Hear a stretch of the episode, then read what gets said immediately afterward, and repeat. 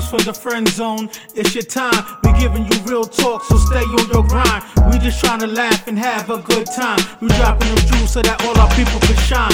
Views from the friend zone. It's your time. We giving you real talk, so stay on your grind. We just trying to laugh and have a good time. We dropping the jewels so that all our people can shine. Yeah, yeah, yeah. Welcome to another edition of Views from the Friend Zone podcast. It's your boy Real Talk Marv. Happy holidays, y'all. We have a very special episode today. You know, the last episode of the year. We're going to talk about a, a plenty of things, plenty of things that are important to us in the community. Before we start off, who I got in the building with me? It's your boy Cliff Brockman. Tony Harris. Blayne Jefferies. Yes, yes, yes. Open Church Poppy will join us in a little bit. Um, so, you know, I'm excited about this episode because we're going to talk about a lot of important things. You know, wrapping up the year, the season of giving, happy holidays. So, you know, I'd like to have each everybody talk about you know stuff on their heart and what's going on. I'll start off with our first guest, Mr. Harris. Uh, it's holiday season, like he said. Um, I am. I'm glad to be here. You know. We're glad to have you. Yeah, yeah, definitely. So this season, I don't know. I think this season for me has been like um, it's been a reflective season. So I've been just thinking about where I've been, where I'm headed, and kind of like where I am right now. So I'm grateful for that, and just paying attention to that, and you know, like how we engage with other people, and yeah. you know, a lot more gratitude in this season because I, I, feel like you know, living in the city, we're always going, doing, right. being something to everybody. So yeah. this season, I'm kind of like just paying attention and like really embracing and having some gratitude for where I am. So, how about you, Blayne?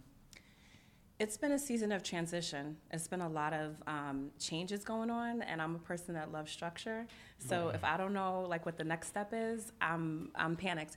But um, I've learned to embrace the transition, and it's actually shown me that. Um, I'm stronger than I thought I was because, like I said, I like to know what's happening. So when something happens and I don't know, I've been able to roll with it. So looking forward to things settling um, and still being open to, to new opportunities and ideas. That's beautiful to hear.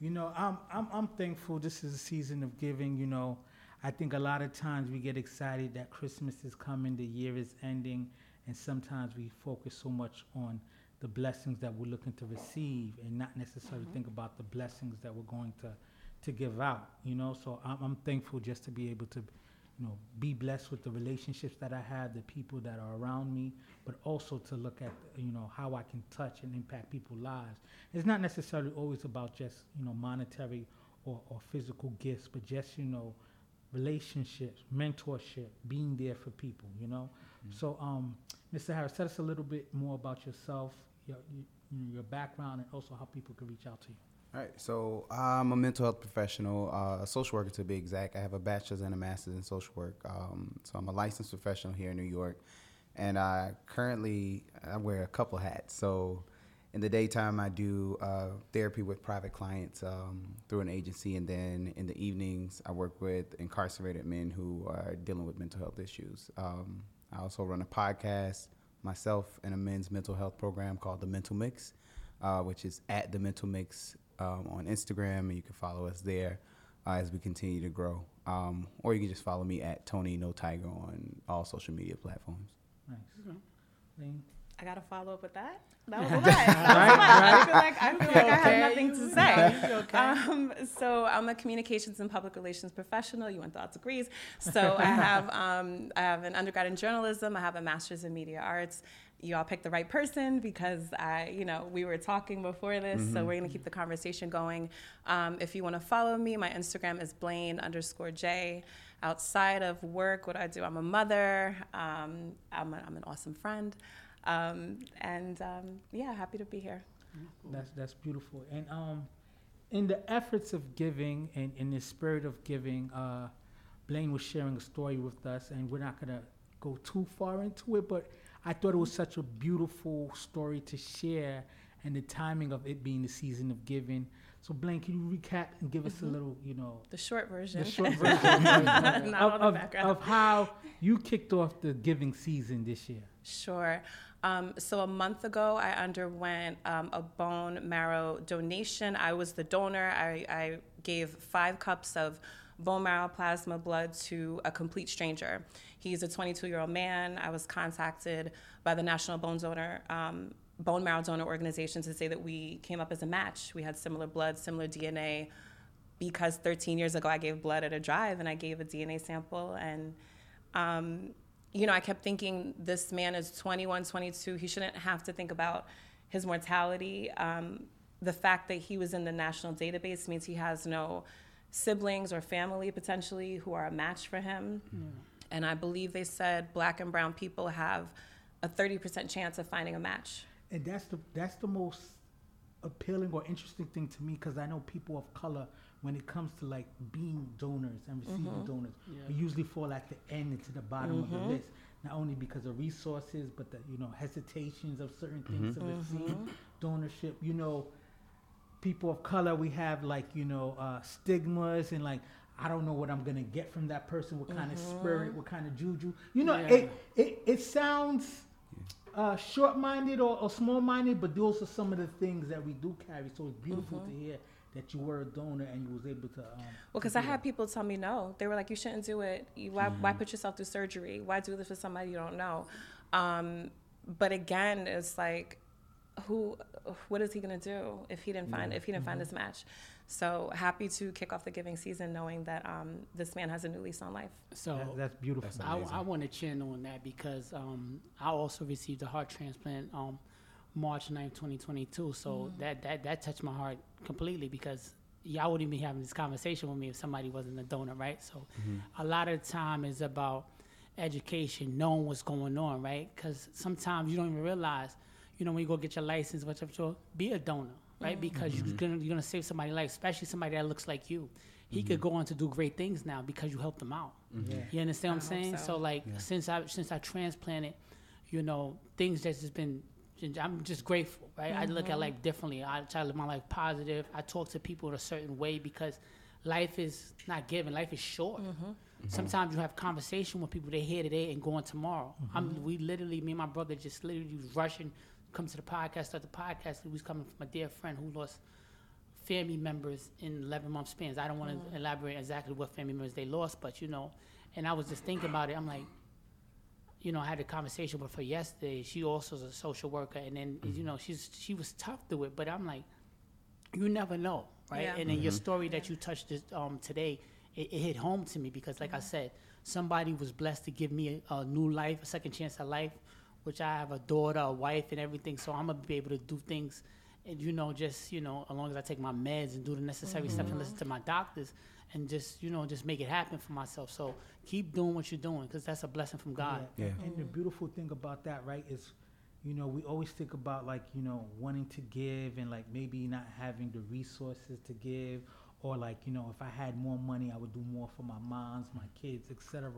But the gift of life through donations like that, like I, have been a full organ donor, like since I was a young kid, because I always thought it's just like you know, especially when it's just like, you know, if you're in the position where you are a donor, a lot of times you're not able to be a donor while living. So that's mm-hmm. a beautiful thing. Mm-hmm. But like even when you pass, it's just like you know to just let organs that are healthy and that can you know continue someone else's life just to like oh because of stigmatism not be a donor that's a tough thing. And I'm not shaming you if you're not doing it, because like I said, a lot of people have like traditions or, or superstitions that prevent them from doing this. But just knowing that you know my best friend in life is still with me mm-hmm. because someone was a donor. To mm-hmm. hear your donor story, that's a beautiful thing, especially for people of color, right? Because mm-hmm. we always get the short end of the stick, right? That's why we eat chitlins and stuff like that, right? Mm-hmm. Because they gave us scraps and we made the best of it, kind of thing. So to be able to give a gift like that kudos to everyone who are donors. So I'm gonna kick off the show, and um, I'm glad, like I said, I'm glad to have the guests here. The first topic we're gonna talk about is mental health in the Black community, right? Because even on t- outside of just you know the donation kind of thing, we have a lot of stigmas, right? And I don't think we had that mental health conversation enough. I think a lot of times, you know, when people are going through things, we kind of just put them in boxes because it's easy or that boy is crazy, or there's something wrong about that boy. Yeah. we never have conversations on what's bothering.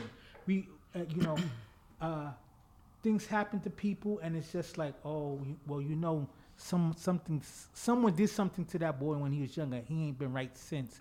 And then now this person's whole life is just put in a box and we just leave it to not be disturbed kind of thing. Or it's mm-hmm. just like, you know what? I don't got the answers for him or you know, and this is not a knock. Just make them go to church and that's the answer. And don't get it twisted. You can find a lot of answers through the Bible and through church. But we have to, especially in 23, 2024, we got to be more able to look at the resources that we have. We have to build a community that is able to talk about mental health openly and easy. Mm-hmm. That's why every year that we do the podcast, we always have a couple episodes, a couple conversations that are geared towards mental health because we want people out there to see people that look like them, mm-hmm. professionals, you know, down to earth people, you know, just talking about mental health openly and realize there's no stigma into looking to your mental health, right? Like we're we go to the doctor all the time that we feel a pain and an ache, but then we suffer in silence to our mental health. Mm-hmm. And that's why it's I want to have this conversation. I want our platform to be open to have these conversations so that our kids, even our parents, right? Because our parents go through stuff and they just feel like I just gotta pray on it. Mm-hmm. They're not. A, yeah. They don't want to have that conversation. And then I have an elderly mom, and then you realize as you get older, you realize how much like your parents when you younger knew the world, mm-hmm. and then when you get older, you start to realize like my parents' experiences in education was limited. So there's a lot of things they don't know, they haven't experienced, and not to say that I do, but I have a broader scope because I was able to be born here, yeah. educated here, kind of thing. And then when you talk to them and you rationalize with them, sometimes they get frustrated because they was like, well, that's just what I was. That's how I was brought up. So then that's the right way, and it may not be the right way. Yeah. So that's why I want to open up this conversation mm-hmm. to talk about mental health, especially in the black community. Opening question is, as, as a people, do you think in 2023, 2024, we still classify mental health issues as just bad characteristic traits and ignore what's truly happening with people? I always like to have, you know, I know this is your, your wheelhouse. I like to have ladies first, right? So no, all good, all good. Off. This is a, this is actually a good topic. Mm. Um, so my parents are mental health professionals. My stepfather is a retired psychiatrist. He was the head of outpatient psychiatry at Downstate, which is a hospital in Brooklyn. My mom is a PhD in social work, and her background is running the social work department at um, Kings County Hospital, also in Brooklyn. So growing up I can't really say that there was like a stigma around mental health because although there's patient confidentiality, sometimes my stepfather would say, you know, my patient got into a car accident. And now she doesn't want to drive anymore. She's scared. She has a, a big fear of driving. Mm. I have a patient that lost a child and now she's scared, you know. So in our mm-hmm. head, we're like, you know, he's the drug man. We're like, everybody's getting drugs from you, like everybody's on medication. But hearing those kind of stories and topics, at least in my household, um, made it a little bit more open to be like, I, I want to seek help for something. But it's crazy you say about your parents because I have these parents. They they they're not gonna watch this I hope but you know they're like you know their shit doesn't stink because mm-hmm. they're like we're here to help people so if you try to come to them and you're like you know you should talk to somebody they're like what do you mean mm-hmm. but um the and I've been to therapy before and the first time I saw a therapist I would go to my stepfather and be like can you recommend someone to me mm-hmm. I may not wanted I may have not wanted to tell him what was happening but he recommended people and was like, sure, this is who you should go to, this is who you should talk to. So it was like always open, I would say, in our house. Mm-hmm. Um, mental health paid for my college. mental, yeah. you know, that yeah. was how that was how we ate. So I, I guess I have like a different perspective than yeah. some people. Okay. You see, that's beautiful because you kind of had the, uh, the advantage of having those professionals there, and that you know it wasn't like a oh my goodness kind of thing. Like you know, I know even even of recent times talking about like wanting to see a therapist and, and looking to find a therapist and stuff like that and, and, and talking to my mother about that like I want to do therapy and she was just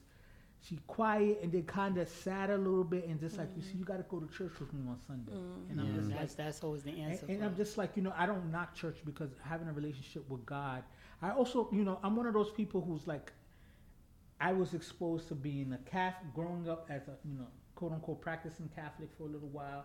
Then, because we didn't want to go to uh, to church, the traditional church, I studied with the Jehovah Witness for a while. Mm. I have friends who are Muslim. Yeah. Mm-hmm. I have mm-hmm. friends who are you know uh, from um, Indian, and, and they give me.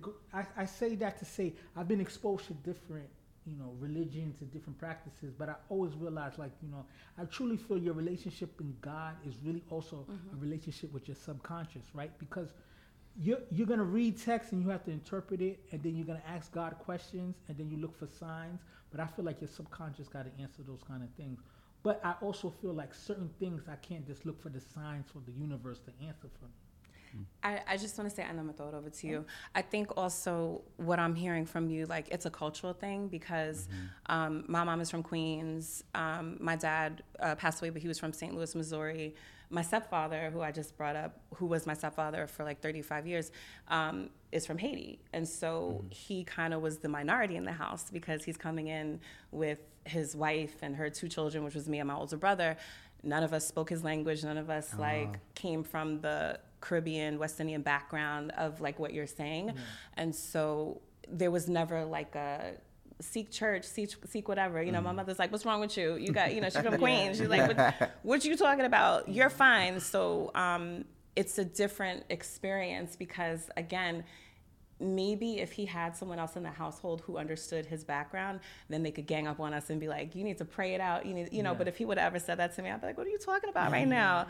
We're So- Haitian, so we got it from both sides. Yeah. But it's a cultural difference. It sounds like too. So, so Yeah. I think um, it's well for me complete opposite. So I, I even as a, a licensed professional now, I sometimes I sit back and I be like, how the hell did I get here?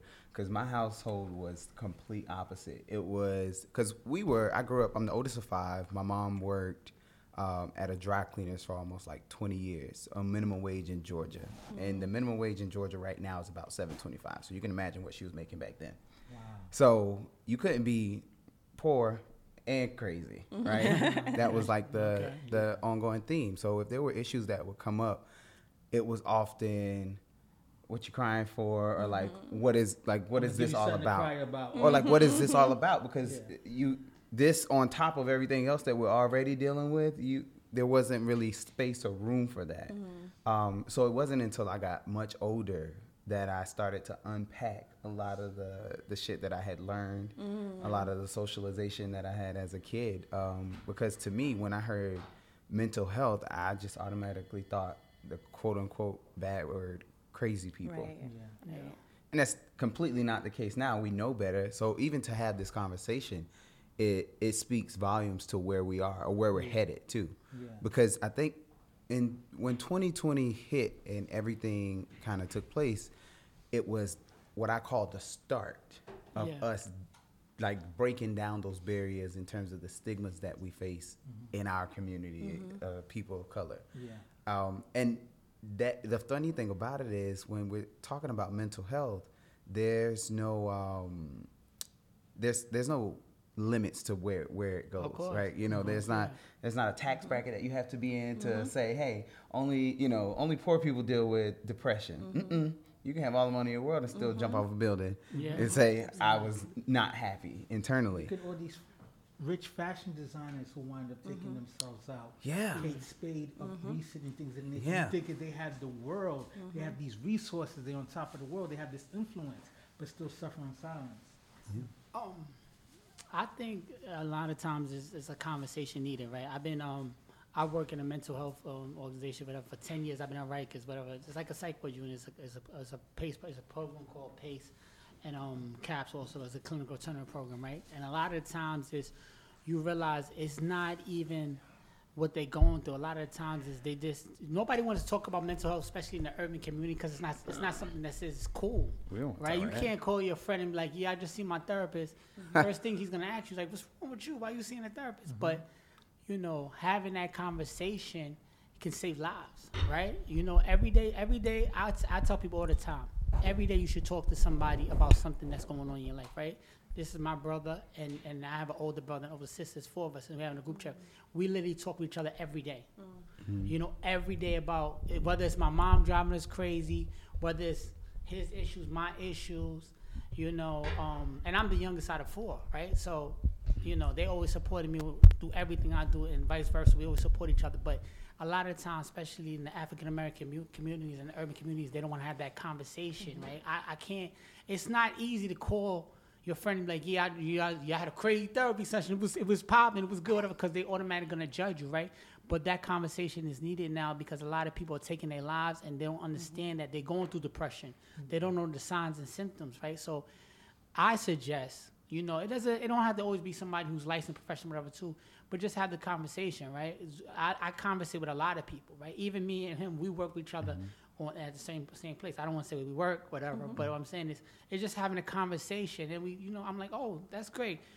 Piggybacking off ideas can help also help your mental health. So that's one thing I yeah. think you should definitely talk to somebody about. So Open Shirt Poppy, like you are a big proponent of therapy. Hello, yeah, hello. And, seeking therapy, and like I, I, as my best friend, I've known you to like you know seek therapy on different fronts, whether it be relationship, whether it be just for personal. So I always respected you for I not respected. I always respect the fact that you don't hesitate to seek that kind of help. So, you know, the first question was, you know, in 23 to 24, do we still ca- classify mental health issues as just bad characteristic traits and not necessarily address the issue? You think as a community, as a, our community as a whole? No, definitely not uh, bad characteristic traits. I wouldn't label it like that. Um, I think it's a necessity for everyone. You know, um, us in the black community, we kind of late to the party. Mm-hmm. You know, I think white people have been doing it for years, syncing mm-hmm. therapy. Um, we weren't as on board because some people was, I guess, ashamed of it, whatever. You know, but I feel like in recent years, people have been more open to it. I was late to the party. The first therapist I seen uh, was after my divorce or separation, I went to see a therapist. That was the first time I ever did that. That was, I don't know, maybe about 10 years ago. Yeah, it's about 10 years ago. So that was the first ever therapist I seen. And then I realized the benefits of it, where, um, you know, I didn't have a negative connotation to it before, but it's just something I felt like I don't need to do. But then I realized the benefits in it, and I was on board. So, yeah, I do it a lot more now with different parts of my um, relationships or, or, now the therapy I'm in with my daughter.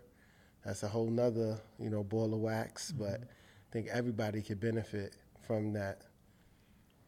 Another beautiful thing uh, you to also consider when we think about the therapy thing, right? That it's even the economics of it, right? Like, so for you know, especially limited resources coming from certain communities, it's like we only see the doctor if like a bone was broken or like hmm. something was yeah. like like you know You're even bleeding. having bad coughs is just like go take some some robitussin go go drink some ginger ale your stomach's hurt kind of thing right because just not even having the resources to go see medical attention so when it came to mental health it's just like oh something's bothering you but it's not physical. We, we definitely don't got money for that. So i just think now with us having more recess, more resources and more knowledge of like taking care of ourselves holistically, that's why I think it's a beautiful thing that we're not open to have these conversations. And you mentioned something that that that like 2020, 2020 signified two huge events that also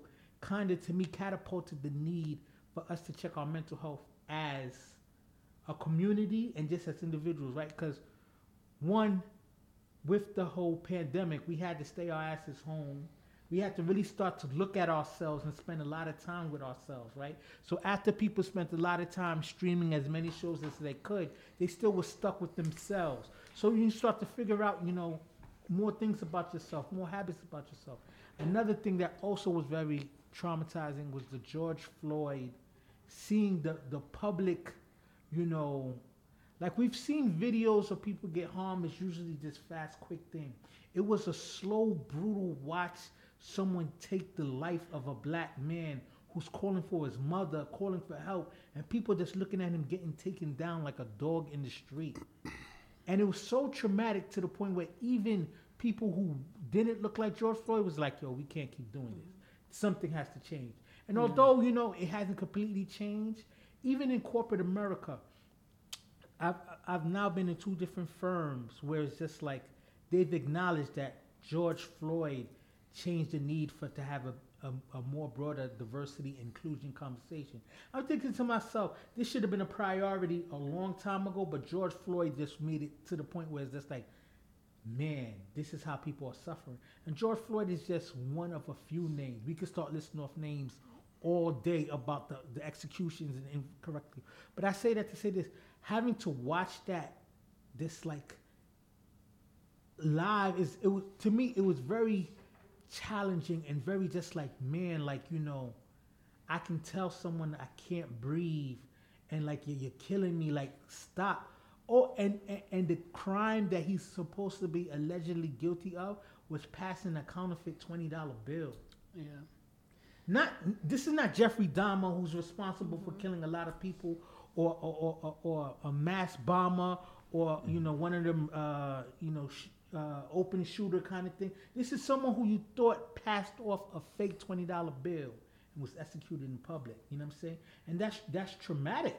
That's traumatic. It's, it's some kids who see that and just feel like, you know, how can I avoid that from being me? That's why I feel like having the mental health conversations and being able to sit down and talk about mental health and like, you know, not making it a stigma. Like us seeking help, I think that's one of the best things, right? Because we're not ignoring wounds. And I feel a lot of times we try to self meditate, self diagnose, and we need to get away from that. So, uh, uh, a second question I have is what impact do you think mental health is having in our community, economically and culturally? Hmm. I'll leave it to anyone to jump up and. I think um, culturally we we are seeing uh, a major shift. Like it's it's it's a beautiful thing to see because it's it's it's ha- I'm happy to see it at, at least um, that it's okay to. How many people you know right now that say, "Oh, I just talked to my therapist about this," and it's it's trendy. It's it's trendy, but Yeah. but the the mental health movement, so to speak, is not a trend. It's it's um it's something that should be incorporated into the lifestyle of our people. And I don't think that um I don't think that, that it should be limited to just the the phase that most things have gone through. You know, uh, January, you know, everybody gonna be in the gym, right? It's like one of those things. I don't want it to be like this is the wave of like this year. It was all about mental health. I want it to be something continuous that happens for for us because it's necessary, Yeah. and the the healing that's happening is amazing. Economically, I think it's it's shifting a lot. Um, and the, the pandemic is a perfect example of how things shifted in that way. So for us as therapists, we got a lot busier, a whole lot busier. Um, but a lot of people have progressed in spaces like the family dynamics have shifted in terms of like how homes have been able to be mended and things like that. And I've seen some of that stuff firsthand, but it's, I think it's all good, but also I have to be like be warn people of like you know how that fast um, that microwave stuff like you know it's like quick and in the moment we want everything to be easy. Healing and growing through things and uh, working on yourself internally is not about a quick fix. Um, so you can post as many memes as you want and things like that. Your memes are not your therapist. Your best friend is not your therapist. And everybody doesn't necessarily need a therapist, but you knew you need to be intentional about how you're prioritizing your mental health. Mm. You said something that that you know really strikes a chord with me because how you said, you know, your best friend's not your therapist. You know, sometimes you tell family you're going through something, and mm-hmm. they're just like, "Oh, you could talk to me," and it's just like, one, I don't want to burden my family sometimes with certain things. So certain things, I just, you know, I want to be able to get it clear. I want to be able to bounce things off of them. Sometimes it may affect my family, and I'm not ready for it to affect my family, so I completely understand mm-hmm. what I'm going through. That's why, you know, you wouldn't have a, you know, a broken bone and go to your friend like, "Yo, my bone is broken." You know, hmm. what you think I should do? Should I put some oil on it? Kind of, like, you know, they could give you advice, but you would want someone who's trained to deal with these kind of mm-hmm. things to do it. So we can't, like you said, the microwave mentality, or even try to find shortcuts into do it. This has to be a long-term process. Just like if you was diagnosed with an illness, you're not gonna say, "All right, I'm gonna take medicine one time for cancer and then I'm good." You want to mm-hmm. make sure you have a full, thorough, end-to-end plan to, to address that. And that's why I think what's beautiful is we're we're accepting the terminology mental health and not just saying, "Oh, that person's crazy" or "that person's disturbed." The diagnosis of just dismissing what the person could be going through. See, it's it's different because like you mentioned that if you were to tell your friends you're in therapy, they'd be like, "What, what are you talking Yeah. about?" with women, I'm like, oh my God, girl, I just I just finished talking to my therapist. Let me tell you what she said. She's like, girl, I got an appointment with mine next week. Like, and it's not that it's trendy. It's just that we're all at least my the group of friends that I have, like we're just all open to it. Mm-hmm. We're like, listen, we've talked about it amongst our girl group, and if we can't solve it, you got to get outside help. Mm-hmm. But even with outside help, sometimes your friends are your therapist. I will say mm-hmm. because they know you and mm-hmm. they know the ins and outs of you. This stuff I tell my friends, and then I go to the therapist, and I'm like, you know what, such and such said that too, mm-hmm. and it makes me feel, feel like my therapist understands me. Mm-hmm. And I say that I'm like, it's therapeutic to talk to my friends, mm-hmm. but when it comes to the real work that I know it takes to unpack and work on some some shit in therapy, yeah, yeah.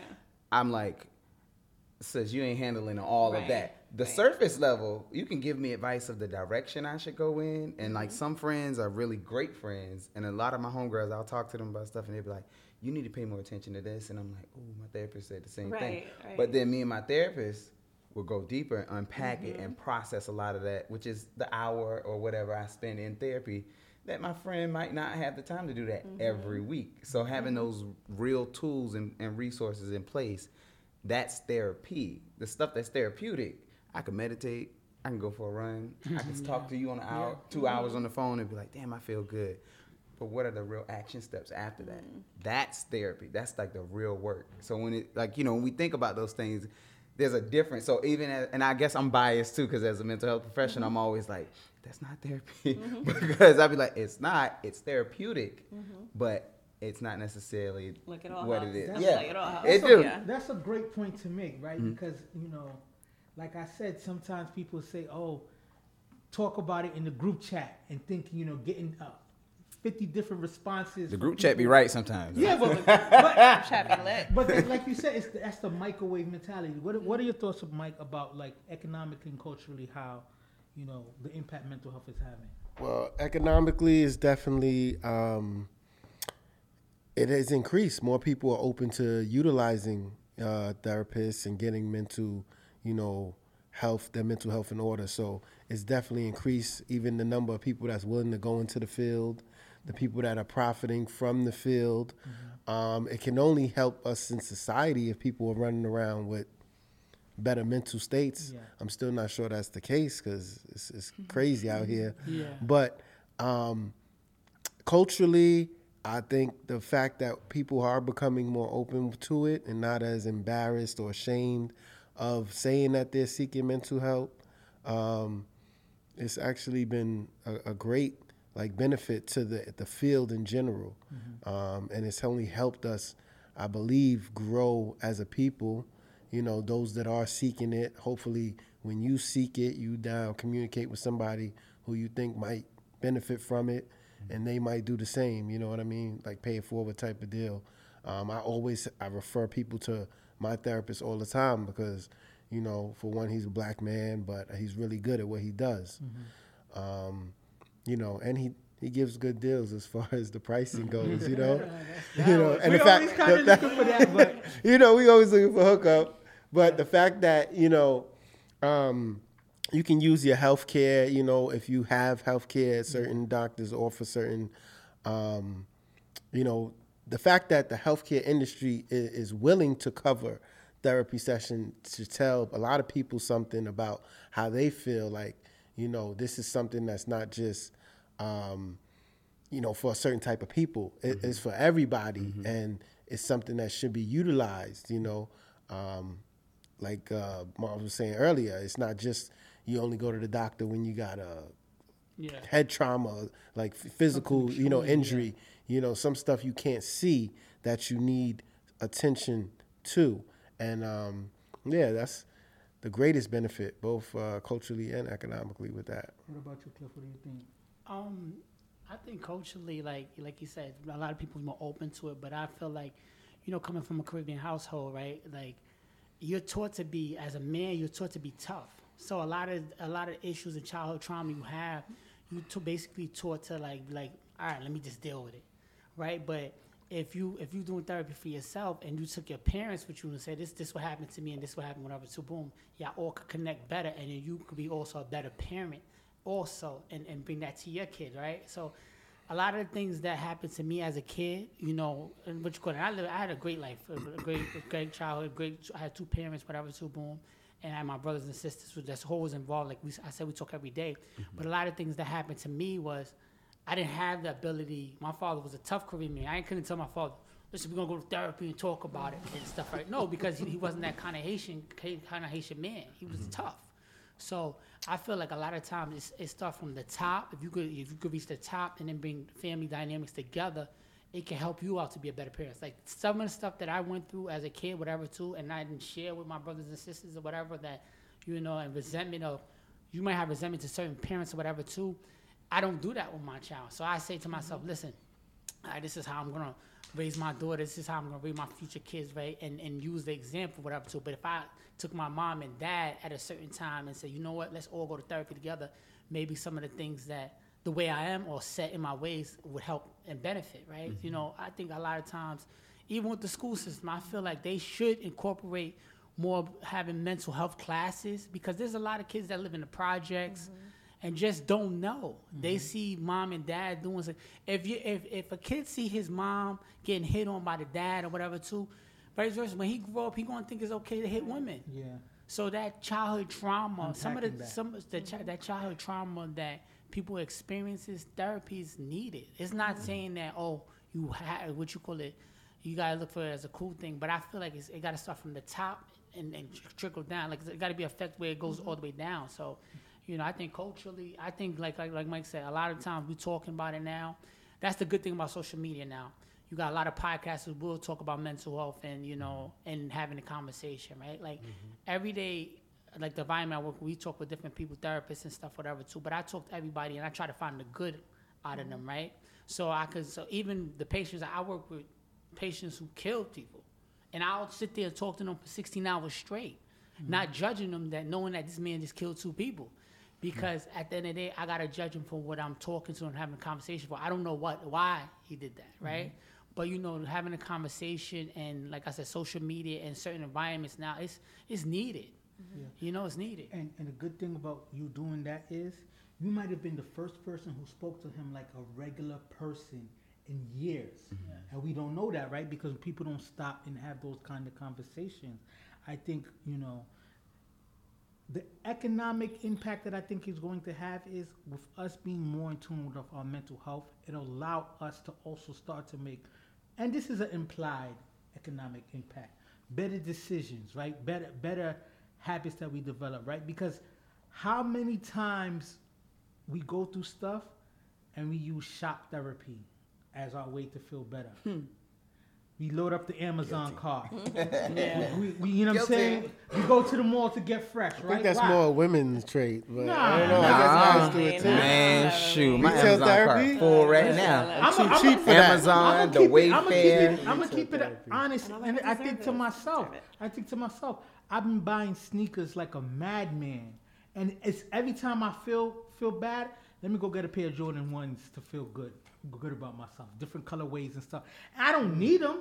You know, I, I, I work in the corporate field where I'm only gonna get to wear those sneakers Saturday and Sunday. So why do I really need it Yeah. that much? But the shop therapy makes me feel better. For that one second, when I get the package come in or I see the box on my steps, I light up, but I'm still not addressing certain issues. I tell people that too. I tell people that money is an energy. And like if you if everybody in this room right now, we had envelopes and it's like there's ten grand in this envelope. There, there's some energy that's associated with that that's gonna Of be like course, of course. even if you got ten grand in your account, you can shit, another ten grand. Right, I can do stuff with this. I could do. Yeah. the- It Yeah. creates an Yeah. access and energy to things. So when you think about that, like, hey, I'm filling that card up, Mm-hmm. or I'll do this thing where I had it really bad, and I had to learn the hard way. I would go to the restaurants of my choice. I'm a seafood fanatic. Mm-hmm. I would go to these restaurants, Ricardo's Steakhouse in Harlem. Mm-hmm. Shout out to them because they knew my name and face. I would get, I would go there, and my bill. Ooh, but I would be having a good time while I was there. I'd be like, run the drink back twice. That's Yeah. kind of shop therapy right there. Yeah. We gotta link up. Yeah, we got we ain't So let me ask this one last question, which is a little deeper aspect of mental health in the black community. Do you think mental health also impacts how we behave through our sexuality and how we view the sexuality spectrum? And just to add a, a extra step to that, right? Like, un, I'm not gonna say uneducated, but traditional thinking is just like okay, if someone comes out as promiscuous, then they're like acting up through their sexuality, or someone comes in as you know homosexual, it's just like oh, there's something wrong with them. You know, that's the, the there's something wrong with their head, and that's why they're they're gay or that's why they're lesbian kind of thing. And I feel like you know that is a terrible diagnosis that we have, but especially in the black community, you know, they always feel like you know if someone has an alternative lifestyle, then there's something wrong in their head. Their head, they're they're not right, so that's why they're acting up to sexuality. What do you think, Mike? You kick that off for us. Well, I think it can, it can definitely um, show in their sexuality because I think a lot of people struggle with different things in sexuality because of their mental state, right? Um, not necessarily a bad thing, but their mental state influences, you know, how they might feel towards another um, gender, right? How they might be um, attracted to a certain individual or individuals. You understand? So it's like it, it becomes, and then it's just such a big topic because now you have so many people judging people on their sexuality that it becomes a real impact on, on how they how they think, how they view themselves. You see what I'm saying? Even um, it, it- it's very like it's a slippery slope when you talk about how like um, you have people killing themselves because they're not um, proud of who they may be, or so you know. There's been suicides and things of that nature. Um, people don't accept them, right? So I think it deeply affects them mentally, um, especially when they're either unsure of you know their sexuality or they're shunned. You know what I mean because of their choices. Okay. What do you think, Blayne? So it's it's interesting because I have a daughter who's five, and so um, her and her kindergarten class, you know, she'll say stuff. She'll come home and be like, "I have to wear a skirt because girls wear skirts. I don't wear my pants." I'm like, "You don't wear these pants? It's raining outside." Or her little friends, I've heard their parents talk, and they're like to little boys, like. Don't do that. Don't play with all these girls. Go play with some boys, you know. But maybe there's only five year old girls that are at the party or at the event. So it's been interesting to see the like gender stereotypes and the sexuality stereotypes because they're being, I'm seeing them kind of being implemented at a young age. So I try to be really conscious just as a parent in general, but also not to kind of throw that into her life to be like, oh, you have to do this and you you have to wear a skirt and you have to because I'm seeing it being implemented at this like really young age. Um, so for me, it's just like she's gonna be who she's gonna be, and I hope I'm pouring enough into her to make her an awesome person. But I also don't want to contribute to her hangups and her stuff. I will pay for her therapy, not a problem. I do things to her all the time. I'm like, damn, she's gonna talk about me later in therapy, like my mom did this. But that's okay because I'm gonna take her to therapy. So, um, you know, just being conscious because it's being implemented at like really young ages. But just that you're conscious about that kind of thing to me is growth, right? Because a lot of times, I always think about this how, and you know, God bless the dead. My father would try to teach me lessons through ass whippings, mm. but no, but I didn't get the I didn't get the rationale on that ass whipping. You just got fucked up. You I just just got like- the ass whipping. It didn't it didn't connect with me. Mm-hmm. Like how he thought it was gonna hit, it didn't hit. Mm-hmm. It just was an ass whipping. hit, it hit, hit it literally It hit, hit different. yeah, It literally hit yeah, different. literally That's hit. why it's beautiful for to even hear you say that. You know what? I might have done something that might be traumatic to her. Let me be conscious about that. Well, you know something I'm going to say, and, and I'm going to bring it back to something that Mike said. If I were to go to my mom, which I have, to be like, you know, I was talking to my therapist and she mentioned this and that, and we, we decided that maybe when I was a kid you didn't say certain things. My mom gets offended. I tried that. Yo, she gets, she's Ah, like, I've provided me. for you, I've done this, I've done whatever. So to hear, like, you Because as a once they parent give in you the therapy with your basics, kid. once they give you the basics, like yo, Yeah. especially being Haitian, right? So I'm Haitian. I kind, I was brought up middle class, but you know, when you when you're Haitian and then you come here and stuff like that, you always hear stories of people who have it terribly. Mm-hmm. So the fact that you had more than enough, you're ungrateful if you question anything that wasn't completely given to you. Kind of But thing. it's different questioning my mom takes it as like I question her parenting. So Mm-hmm. if I say like, well, I was in therapy and they mention this and that, and I think that it happened because when I was younger, you blah blah blah. Mm-hmm. She's like, did I not provide for you? Did we not go on vacations? Did we not? You know. So again, shout out to you for The best being thing you do is your not kid. talk to, to your parents stopped it. about the therapy it. you're receiving. I learned that the I hard way but too. they, you need to have that influence for them to also seek it for themselves. You're never too old to unpack certain things. So what do you think? so to get back to the question, like, do you think mental health also impacts how how you know through our sexuality, how we identify, how we carry ourselves, and stuff like that? Is is is that a stigma? Is that something true? What do you think? I, I don't. That's a I guess a loaded one. Um, I don't think it. Personally, I don't think there's any studies that show that your mental health per se, like a specific diagnosis, impacts your sexuality. I think they're two different spectrums that one may influence the other in a different way.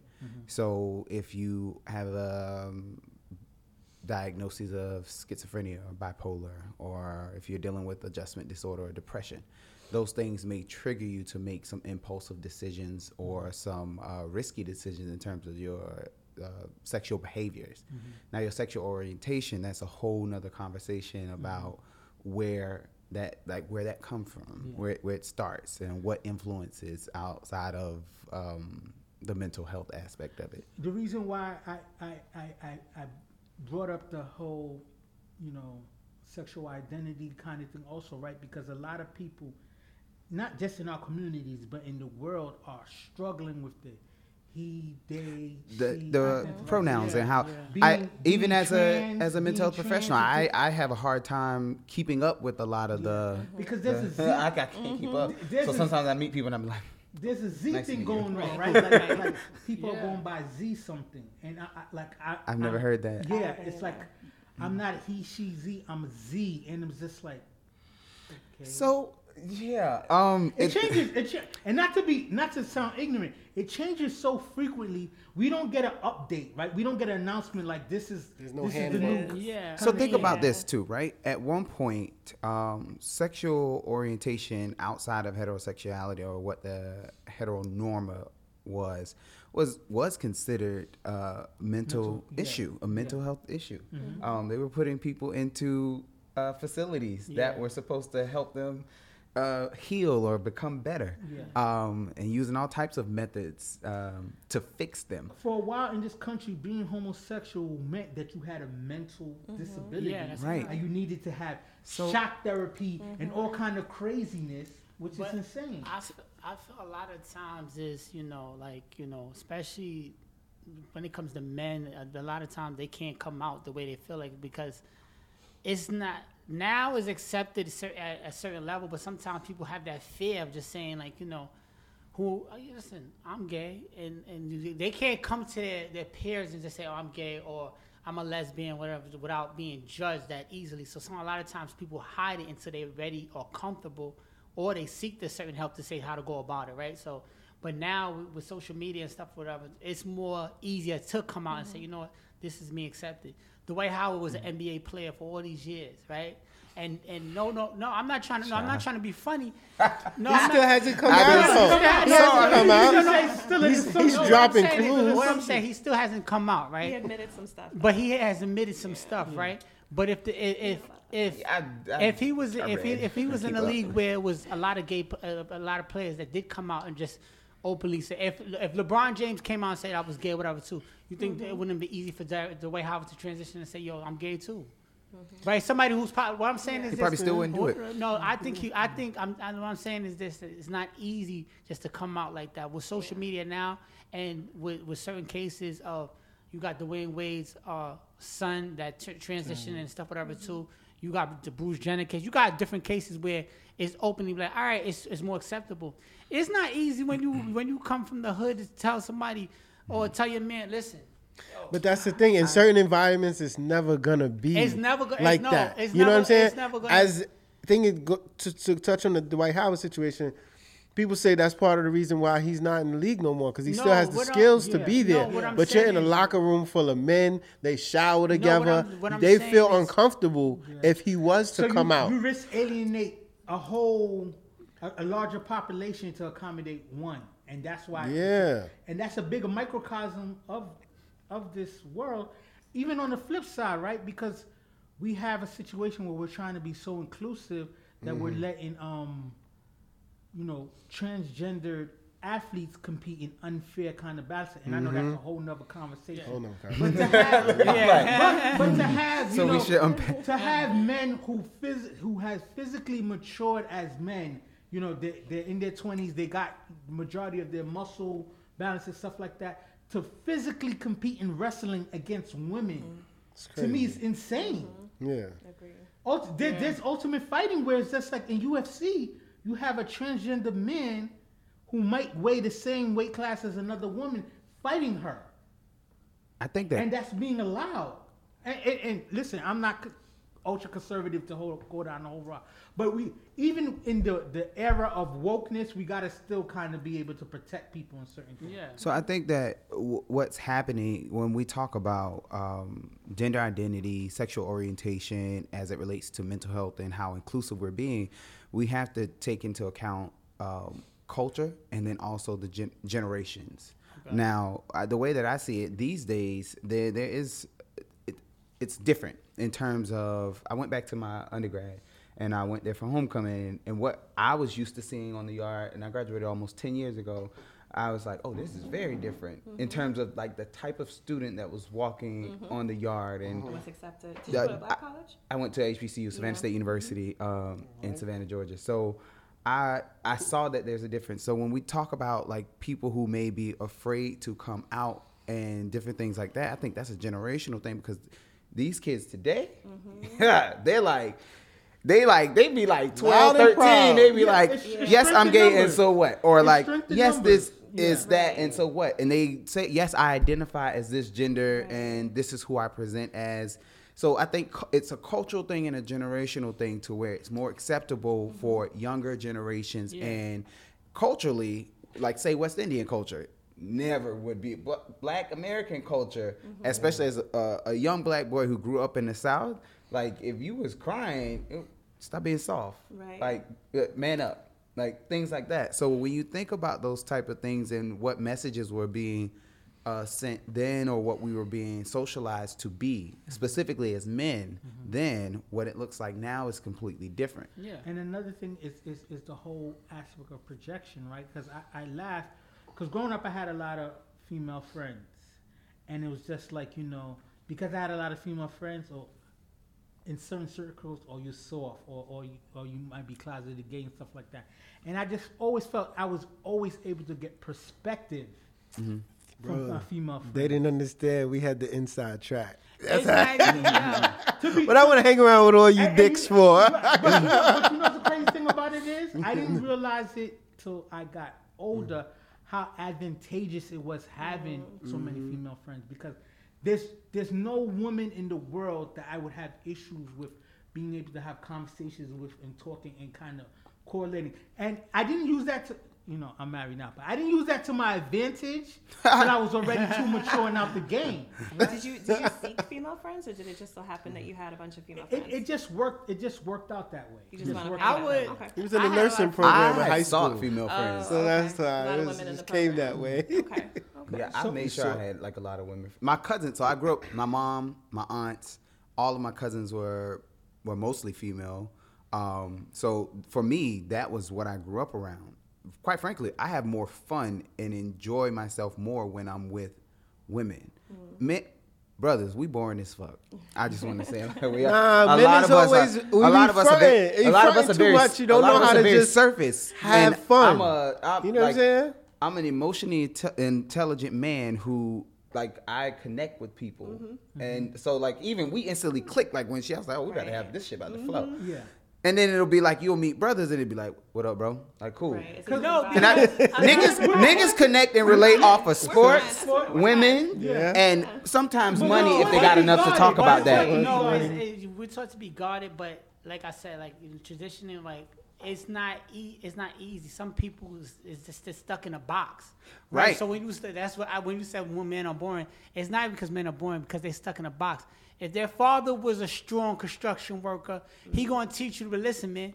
Don't be doing that. Don't be doing so. Strong silent type. So, so, so Yeah, you might so- become an engineer, but you gonna be a strong boxing so a engineer. Of, a lot of time, a lot of the times is you you go by what you know. So sometimes people don't know how to go outside the box to understand. Like, listen, it's okay to go to this poetry poetry night, which you call it's okay to go Mm-hmm. here and just just have talks and what you call it, with you and your your, your boy about certain issues, whatever. Too. Like, I'm not doing that. That's the person will But say. we love that as women No, yeah, like, yeah, now. women, women, yeah, We y'all, y'all, y'all do that Oh all day. gosh. But men, it gotta make sense to us. The times that me, Mike, and and more, we gonna get up. We gonna get up for Super Bowl. We Whatever. gonna get up 'cause Fight we- party. we Fight party. Listen, women, fight party. something gonna- related to money. get What you call it? Or this. But, But or this or but the what do you podcast. what do you what would you mainly talk No, about? well, no, no, yeah, but what I'm saying is, yeah, we don't get up for certain things to talk about, like oh, mental health stuff or stuff like that, whatever. Too, because Yeah. if Travel. we, we Talk not we wasn't travel. taught that. And I don't expect that from most. I don't expect that from my species. I like to say that because whenever when I'm in a group chat with the homegirls, I be like, "They not too much on my species." But um, it's it's like this. I know as men, we don't fully develop um, mentally until 25. Probably, let's, I'm gonna give 27. Let's just say that. 27? Later. Think so think about that. And and this is like I've had the benefit of of being an emotionally in tune person, but also being surrounded by women who allow me to be vulnerable and transparent in mm-hmm. those ways. A lot of brothers have never had that, and I encounter a lot of men who I become like very close friends with who are mm-hmm. like, "Oh, you're actually listening," and I'm like, "Wait, what type of friends have you had?" Like, because when I But that's not necessarily I link true up with my because At girls. the, end of, at the end of the day, me and you, we was in the office one day and we we talked for hours But one we're day because also we're past that developmental stage to where we're we're Comfortable. we're grown ass men who are Okay. who've Yeah. taken Okay. it uh, to prioritize like our well being and our mental well being, right? Oh, I understand what you're And most intelligent, most too. brothers ain't there yet, and most brothers will likely never be there unless they're And actually taking the initiative to to do that. Because if you if for example, and I know we don't. When, this is not about relationships, but that plays a large part of it. If you're in a relationship or guys that are in relationships, and he comes to you and he say, "Bruh, this happened and this going on, and she's feeling this. She's telling me I did this and that. I'ma just do X, Y, and Z." Me being me, I'm gonna be like, "Okay, that that's cool, but let's." I'm like, I don't say it, but I'll be like, "We about to unpack this shit." I'm like, "So why did why did that happen?" Yeah. What what triggered this? What makes you respond in that way? So we'll talk in that way. Most dudes that we'll hang out with, they're like, "Yeah, bro, she tripping, she crazy." it at No, but It's that's, simple. no, but that's, It's simple. No, no, no, I do listen. Oh, okay, I'm sorry. answer that. Answer, no, give your response and then I No, wanna go to I'm saying next that that's most dudes that that don't want to raise the conversation of what's really going on, right? So when you're talking to a friend and he's saying, "Yeah, bro, yeah, you need to fix that," that's good. I don't want to have. Listen, if somebody, if somebody, if I talk to you, you're a friend, and you agree with everything I say, you're not really my friend like that. Because you so you supposed to tell me. You me. supposed to tell me. There's sometimes there's sometimes my brother gotta check me, and then sometimes I gotta check him. Like okay, we might make certain posts or whatever too, or vice versa, whatever too. I'm like, yo, bro, you gotta be careful what posts you post because we gotta we gotta show.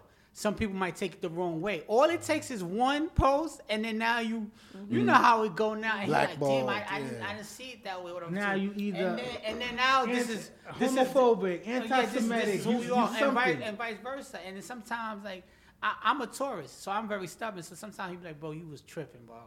Mm. Like, and if he tell me I'm tripping, I know I'm tripping. But sometimes I'm like, man, listen, this is who I am, Let whatever, tell you, too. The two people in the world that I tell when them tripping the most is in this room.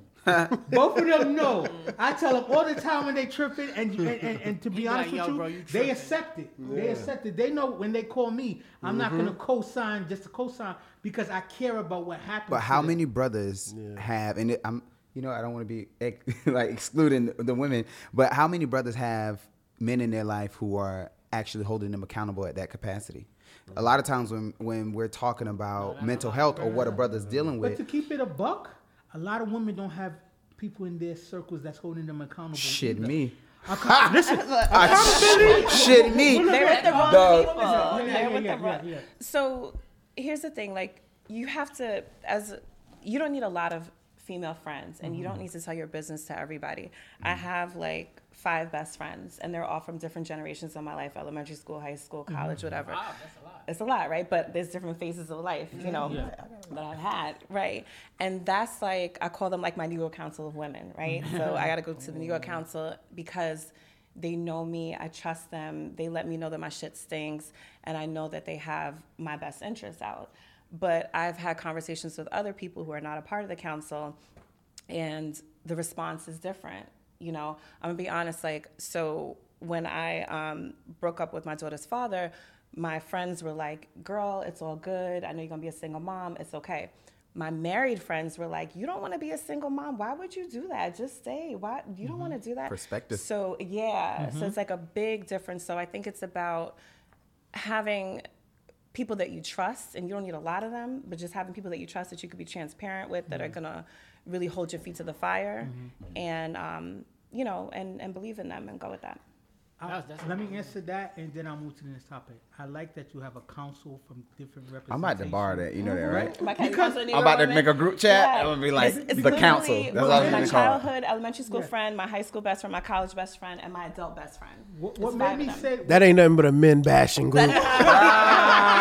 Mike, Mike, I, Mike, I'm gonna have to agree with you, Yeah, dog. yeah. No, the reason it's- what made me look, say the group that chat be lit. thing is because a lot of times, and especially some of the women I encounter, are in a conversation with a lot of like-minded, not outside of their own perspective, and like you said, it becomes this thing where it's just like he was wrong, f him, many ish, and then that's it. There's no Yeah, depth that's- and no layers to that conversation. it's like again i'm i'm gonna be honest i'm fortunate because my friends are not like that and that's why i seek them out because i know that they are gonna tell me like girl you fucked up. You did th- what did you say? Like that's not that's you Yeah. you know mm-hmm. and i need that because if you have the yes ma'am yes ma'am you're never gonna see that your shit stinks. You're never gonna hold yourself accountable. But I'm fortunate enough that I have friends that'll be like, "Bitch, you said what?" Like, you know, and I'm the one like, "Fuck him," right? They're like, "No, no, no, girl, fuck you!" Like, you didn't do that. I love you know, that. so, let me let me move on to the next topic. and We'll, we'll have further conversation like this. Dating's dating is a numbers game, right? And uh, you always hear like you know, especially when you're younger, you know, especially us men, like we're taught like when we're five, like you know, we'll big up, we'll big up fi- a five year old who says, "Yeah, I got five girlfriends.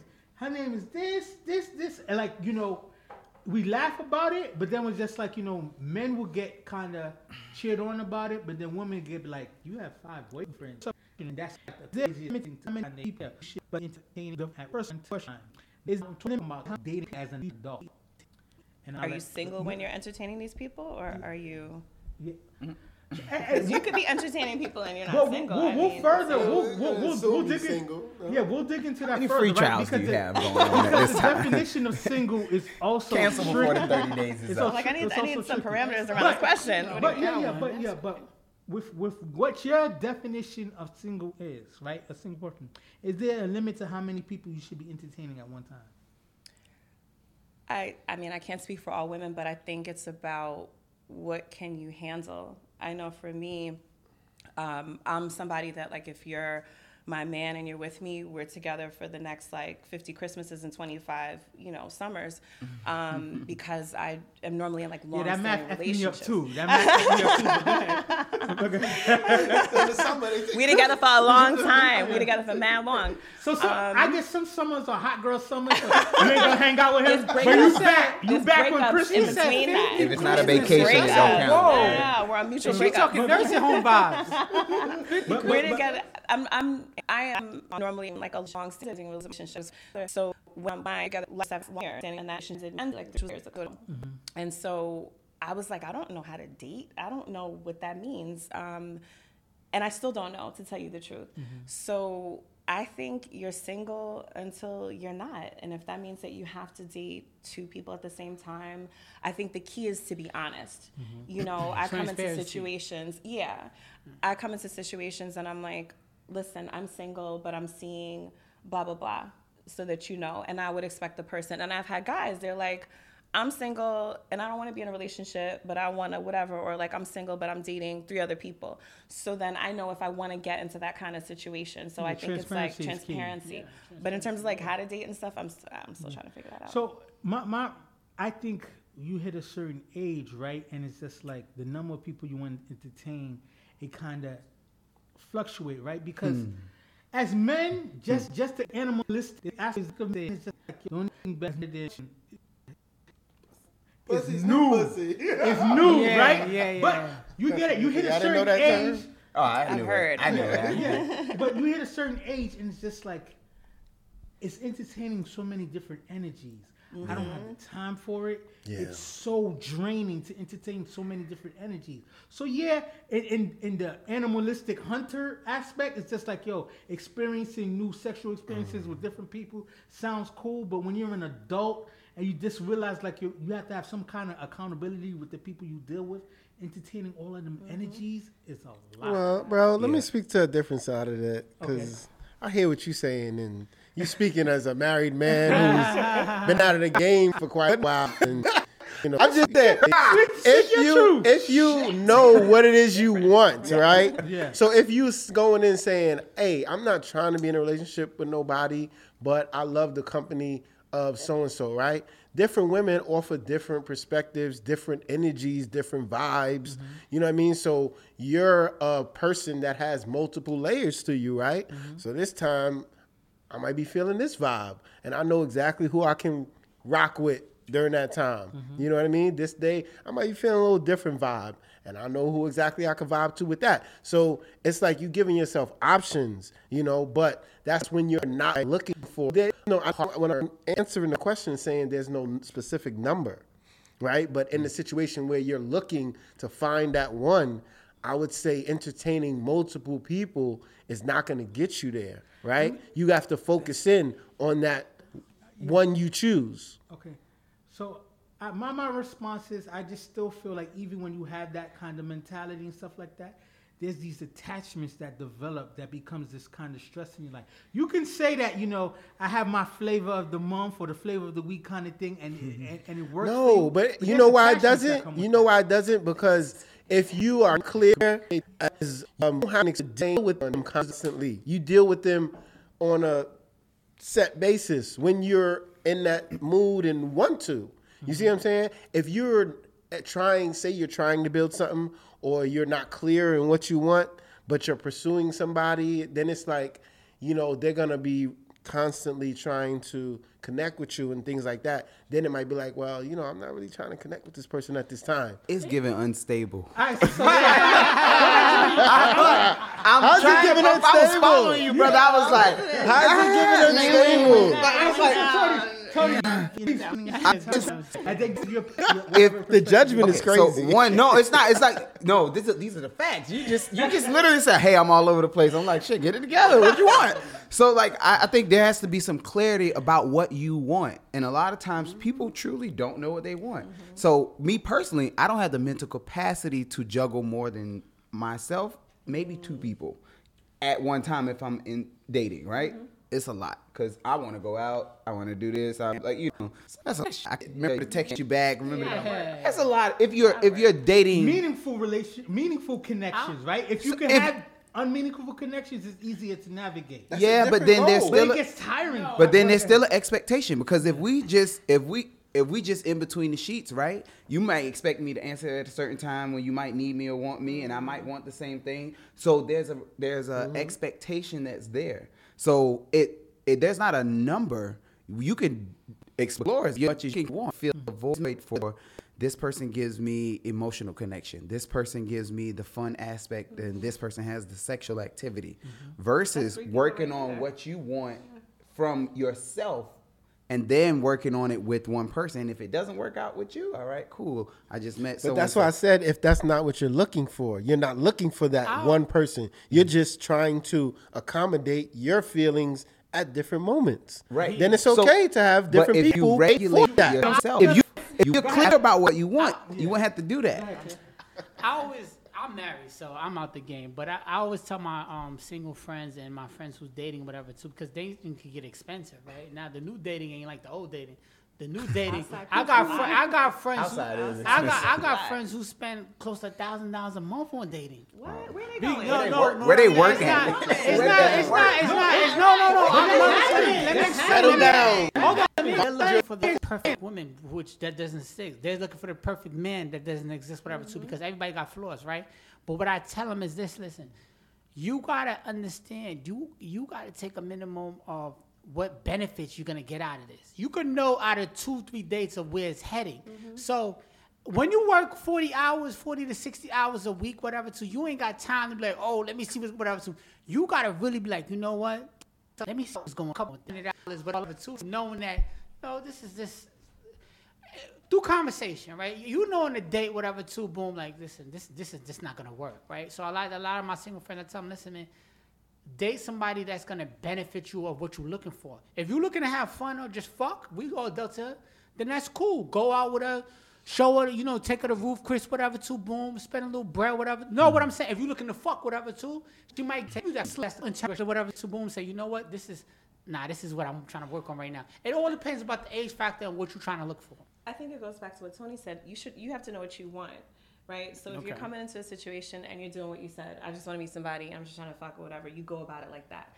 If you're in it and you're like, I want a serious committed relationship, like you mm-hmm. said, you can go on a couple dates and know if that person is somebody you want to be serious accordingly. You mm-hmm. and kind of make these choices.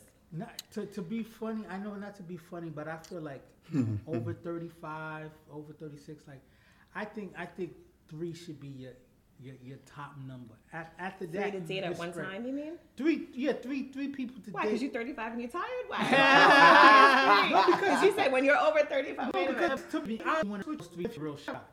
Then that's Yo. what they're choosing. I, this this not to cut you No, off, no, but this this makes me think of something I saw. Um, Kirk Franklin was on uh, Shannon Harp, Shannon Sharpe show, I, I right? seen that. Shannon seen Sharpe. And he spoke on marriage, right? Yeah. And how to Shannon Sharpe. everybody, especially churchgoers and those and that, they always pushing marriage. Like you have to be married. Have to be married. Every person was married. Like if every man was married, there's still a lot of people who out there left alone.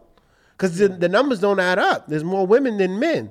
So you telling these women, especially, oh, you need to be married by this age and marriage this and marriage that, and it's like, But then not that's every woman has a desire to but be married. Everybody, exactly. So it's not a it's not a priority, and it's not something that you have to go get that. But what we're saying is, if somebody does not aspire for that, right, and they just want to live their life however they so choose, and they want to meet different people and experience different people all the time, right? Mm-hmm. There's a billion people in this world, right?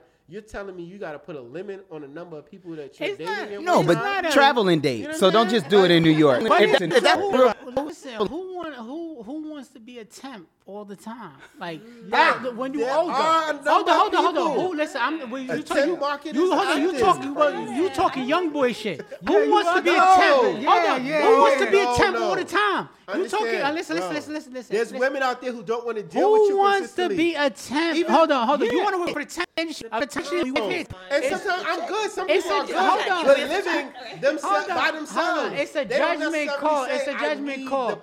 the. Nobody listen. It's a judgment. I I'm listen. I'm not listen. I'm not judging you for your lifestyle. I'm just saying who wants No, to be a temp. It's listen, listen. I'm who wants to who I know. I'm just saying.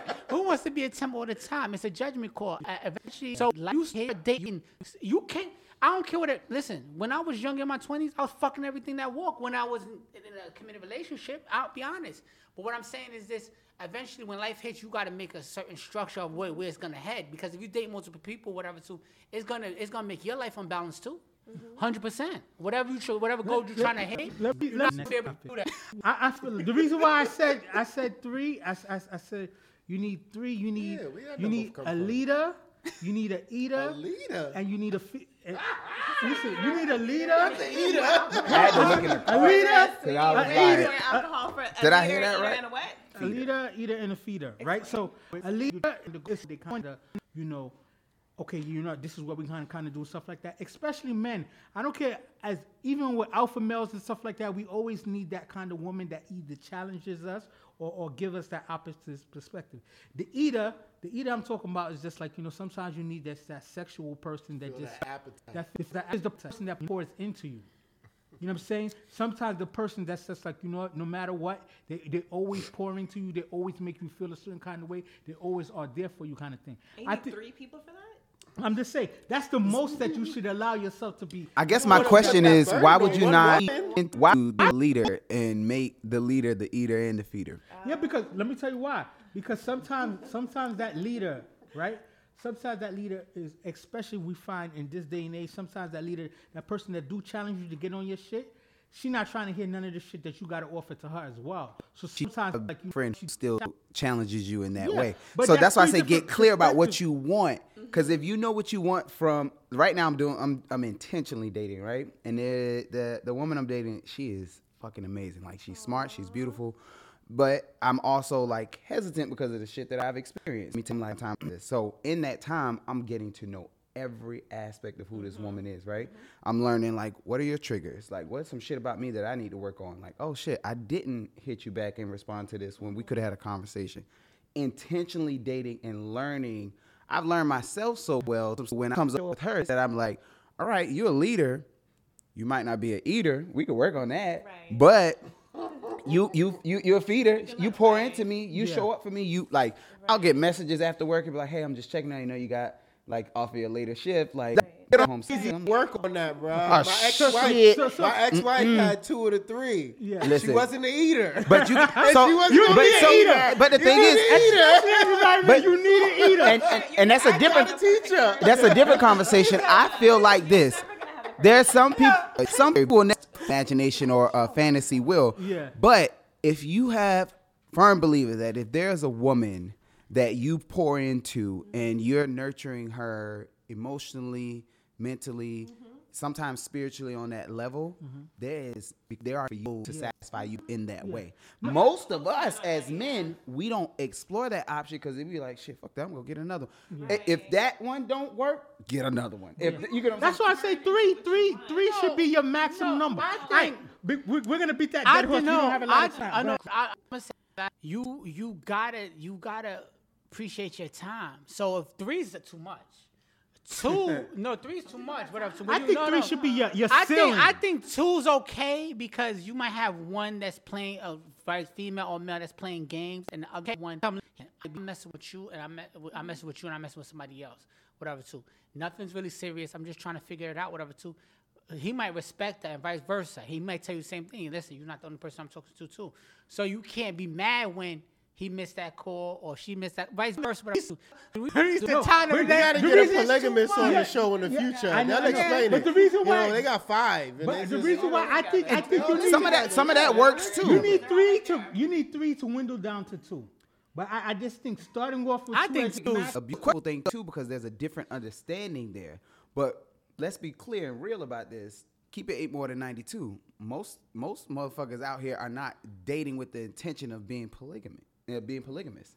They're dating with the intention like, let me explore this. Yeah, but you want to date multiple people at the same time with the intention of what? Don't put that on me. No, no. I'm didn't say asking. that. I'm asking I as didn't say I want to do that. If you're dating multiple people at one time, your intention at one point is to get what? One person, right? Actually, Yeah, I guess you know, or it may not be to get a person either. It could just be I'm just enjoying my life. All right. I like we're, we're gonna talk in circles. We have very limited right? time, so so the let goal me. is not to get one of them. All right, so we have limited time. So for this topic, dating is a numbers game. The old adage that if I don't have a ring on my finger, then I'm single. Is that a tr- is that truth or an excuse? And then the second aspect is if marriage is not the standard anymore, should we be dating as a priority? Because we don't have time. No, and you combine it two really question, two questions that should Okay, be separate. so all right, But- I'll, I'll break it down separate. Shall you haven't We have it. The old down. adage, if I don't have a ring, then I'm single. Is that true for excuse? Keep your answers 30 Not seconds. single. You might be in a relationship and the ring just didn't come Yeah, yet. but some people feel like if you didn't put a ring on my finger, I'm still accepting If- applications. so if you're, I was in a committed relationship with my daughter's father for about five to five and a half years before I'm because we were we were in this committed relationship together. So when he actually did propose and put the ring on, it was like okay, I wasn't talking to anyone before, but now I'm really, you know, that's not an mm-hmm. option. What do you think? Bullet for me. So I'm like, if if I'm not, if I don't have, a, I'm not married, then I'm free to essentially do whatever. When I'm signing papers for like work or something, they say, "Are you widowed, divorced, or are you single?" So I think of it in that way. But then I also know that in, I, mean, I can be. I'm I'm good. Yeah, you're not single. Yeah. I'm not single. you're not What do you think, Mike? That's nonsense. That's something some woman said to get a ring on her finger. Okay, if you're in a relationship, you are in a relationship, married. But there are common laws, you know, spouses, whatever. You don't need a ring to, to claim like you're in a relationship. I agree with that What do you last think? sentence. Yep. Yeah. Um, I, yeah, ring does many. So when you talk about the ring aspects and, and, and, and all that, is basically it's just securing the person to say, all right, the next step will be marriage. But you know, if you don't get a ring, that doesn't mean that your relationship is not strong. You could have a ring in the honestly. It's like I feel like social media glorifies marriage, and you see stuff on there, and I'm like, oh my god, what a beautiful, amazing we- wedding that they had. But I never glorify the relationship because I'm like, yo, who knows what she did to get that ring? Who knows? And I'm like, what a beautiful day they had. But I never glorify the relationship that I see because Because like, you don't know the background A lot of of people it. the do that, background too. Yeah. So my, my, my, is- my response to the thing is just like if you if without a ring your technically work but i just feel like when you have that ring it quote unquote is this imaginary boundary for you not to kind of you know ignore or, or kind of like well i'm in a situation you don't have a ring you kind of still single because i feel like we still make the ring this ultimate quest kind of thing. And I feel like we don't work on relationships no more. We work on marriage to be a goal an ability once we're married kind of thing. And then people stop working on what got them there, what made the relationship make you feel like kind of thing. And I always feel like, you know, as men, we're taught to like, fuck it. Now I gotta slow down. It's it's it's, it's, stereotype, uh, it's a stereotype, but women are taught to aspire to that ring. I don't know any man who grew up like, yo, I can't wait to get married. That's a fact. Now, and I really though, Lord of the I'll tell you, Rings, the movie was just about a single woman struggling to find her way. You know what I'm saying? So, trying to get it. No, but I think with, it's more with marriage, blanket. with knowing what marriage is now, it's a 50-50 finance. An investment that's a 50-50 chance to bust is not a good investment. Not at but all. marriage is still pushed as this ultimate goal, and it's a 50-50 crapshoot. But it's always it's not always 50-50 for each person. So some- But if you just ask, depends. if you That's ask any, something if you you- ask any other, if you ask any married man, would they do it Oh, again? you think everybody's equal they when it would comes tell to you this no. table? No, no, no. I'm No, saying, no, I'm just saying, like, I- how- you know in, it's not, in, in a like- marriage, how can you put that high Finances, what type? What are you bringing emotionally to this? Like, how are you helping? Like, it's a it's No, a no, no, merger. I'm talking about the of- success rate of it. it it's dependent on two people, right? Mm-hmm. Mm-hmm. And I'm not just speaking on you. Two different people with two different ways of thinking, and they're joining, right? So what what Mom was saying, why it's a 50-50 crapshoot, is because we're all growing and changing and developing, right? Right.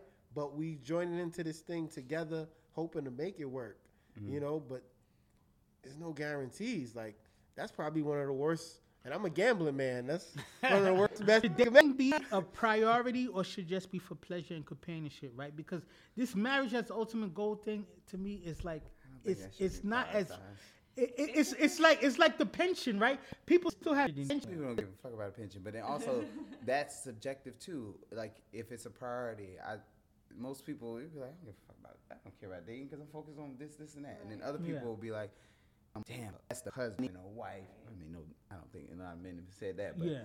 um, I think I think it depends on what you what you want at the time. Like to be fully transparent, when I left my seven year relationship, I was watching this, but I was like, I just need somebody to come in and knock these cobwebs off because that's what I'm looking for right Yeah. now. It's been a minute or whatever. Oh, so she needed a tune-up. Hold up, hold up. She said, I don't know who's watching. I, I respect it. She said, hold up, I needed a mechanic. initially and, and, and I let it be known and I let it be known to the person, right? And I picked a person that I knew wasn't gonna expect it. And then later I was like, you know, maybe I actually want to date to actually see who's out there. Mm-hmm. So it depends. I think you, you again have to know what you want and then you'll kind of come into the dating. As a like, mom when it comes to dating, there was this one guy, he would call like Tuesday at nine o'clock. Like, can you come out? No, it's Tuesday at nine o'clock. Yeah. I gotta, I'm a mom. Ain't no I'm Taco working, Tuesday. You know? So I'm like, this ain't happening. But you know, then you have other people. I dated a guy that has kids, and I'm like, oh, he gets it. He understands Tuesday at nine o'clock. I can't come out with you. So I think the needs and the priorities get changed. People get married for different reasons. People get married for papers. People get married because they're just like, well, I don't have no other option. This person offered it to me. People get married for all kinds of People in the things, so- military get married for money. They're a certain age, and it's like I think this is what I And should be doing then, right now. no, you know what so it is? marriage not being the standard, should you make it, uh, you know, dating a priority or just for, to seek pleasure? I think it's companionship? it, no, it is. I think it's it is. I think dating is something that reminds you that you're valued and you can show people how much they're valued in the space because you're you're reciprocating right but Yeah. you, dating is different like you're intentionally showing up in this space to spend time with somebody and something about that is like is refreshing it could be good for your mental health if you do it correctly Yeah, I, I, I think I, I wouldn't make dating a priority in your kind of life, but I would make being happy and should be the priority in your life. If dating welcomes that, sure, but if it doesn't, you got to be comfortable with that too. I, I, I, I, especially when I was in my late twenties, who were my woman friends. Cause sometimes female is not a nice word to use. My woman friends who were single, they was just like, "Why? Oh, you already married, so you know, um." Okay. I think no. I think. But I- it becomes this fever pitch, right? Be- especially because the quote unquote biological clock is ticking, and I want to make sure I have kids by a certain time, and I want to do that because we and it's, it's an old institution. yeah. That's why I feel like, to me, dating shouldn't be a priority. Being happy, being healthy, being of sound mind should be a priority. If dating welcomes that, Yeah, that's Yeah, true. You could do that. You have to do the whole. No, That's- I that's think, the perfect storm. I, I think I think dating's a good thing if you if if if you come to a relationship, or even like you said, even if you're just trying to have fun, whatever. Too, that's cool too. But make it make sense. A lot of people are dating just what you call they pick somebody just because somebody else because they know they're gonna they're gonna seek the right validation from their friends or somebody else, whatever. So make it make sense that benefit for you. That's why I feel benefit dating's a benefit for us. Man, because he got this, he got this, he got that. A lot of women, a lot Well, of men that's the talking to- benefit. That could be yeah, the yeah, benefit and for what I'm saying, no, no, what I'm saying is this is it got to benefit you. That's just gonna make you happy. Very beneficial. Yeah. No, no, no, it's not. But dating, for the moment, what I'm saying is dating is expensive now because a lot of times is when you when you want to deal with somebody that's qualified, that's going to treat you to a mm-hmm. good spot. Go, you want to go to a good restaurant. You want to go to a good play. You probably want to go see the Lion King. You don't want to just go to the club purpose where like you know what. This oh this was cool. Even if it don't lead to nothing, at least you know you know we had a, we had a couple good times. We had some good times. That's that, that's all it's about. So dating is okay when it's like that. So, so I'm gonna talk about the last topic. It's gonna be a lightning round. It's kind of a heavy kind of thing, so just be mindful of the questions. And we're gonna go for five minutes, and then we're gonna shut it down. Okay. So I know, we're- protecting our woman, right? Because I feel like, especially this is a, a all black panel, so we're talking about black woman kind of thing. You can opine. Women being bashed or marginalized, it doesn't seem like there's a line of black men kind of protecting them or coming to their defense like it should be. And you, as a woman, I'll let you answer first. outside in the public, I see more women step up to help other women than I do men. And I see that a lot, especially on the, New- the New York City subway. I've seen people get harassed and stuff, and who steps up? Uh, that's not always the case. You do have some men that will that will come to defense, but from what I've seen, I see more women helping women than the men stepping in to help. What about you, Tony?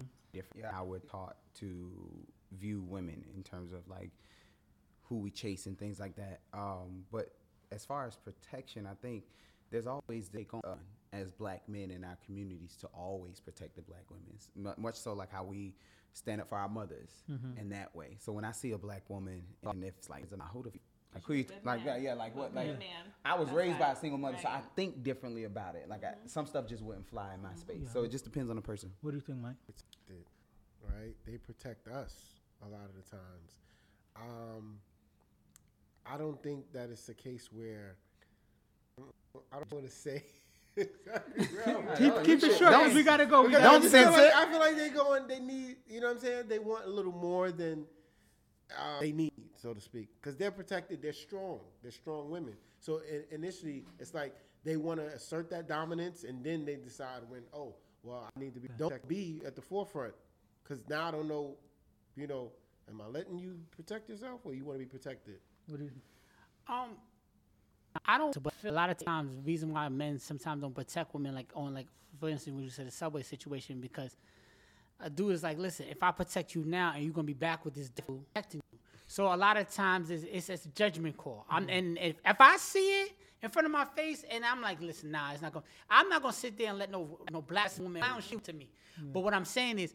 Also, I gotta make a judgment call. If I save this woman, does this guy have a knife, or he's gonna shoot me, or whatever too? Because that be, might be my last day. everyone said it's also it's, it's kind of funny, right? Because in certain aspects, when I know it's this uh, situation where I need a woman needs me to step up and be there. I'm need to do this, have I just can't sit there.